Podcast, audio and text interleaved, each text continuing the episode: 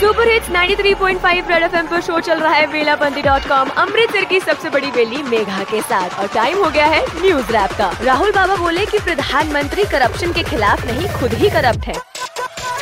पप्पू पप्पू बोलते थे इसने अपना मुँह खोला। मुँह खोल के इसने फिर से मोदी को करप्ट बोला। जब भी ये कुछ बोलते हैं ट्विटर पे रोलते हैं तभी तो इनको प्यार से हम पप्पू जी भी बोलते हैं। स्पष्ट रूप में हमारी पार्टी के खिलाफ है। अब तो मम्मा ने बोल दिया है, राजा बेटा नहीं टालेगा। हम बढ़ते हैं अगली न्यूज़ की तरफ़। एक ऑनलाइन शॉपिंग वेबसाइट ने दो साल के बाद बेंगलोर के शख्स को अठारह सौ रूपए का रिफंड दिया है। कंज्यूमर कोर्ट में किया था 1800 का केस।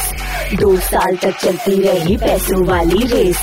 रिफंड के लिए इसको लगाए कितने लारे अब वेबसाइट की हुई बेस्ती मिल गए पैसे सारे। क्यों किया? जो भी हुआ क्यों हुआ? मुझे भी रीजन नहीं पता। मैं एक्चुअली लिटरली डिप्रेशन में चला जाता हूँ मतलब ऑनलाइन वेबसाइट ने ऐसा धक्का दिया है कि फेसबुक से भी दो साल ऑफलाइन रहे। हम बढ़ते अगली न्यूज़ की तरफ़। मुंबई एयरपोर्ट का स्टाफ कार्गो से ऑनलाइन शॉपिंग वाला सामान चोरी करता हुआ पकड़ा गया। सात लाख रुपए के फ़ोन बरामद किए गए।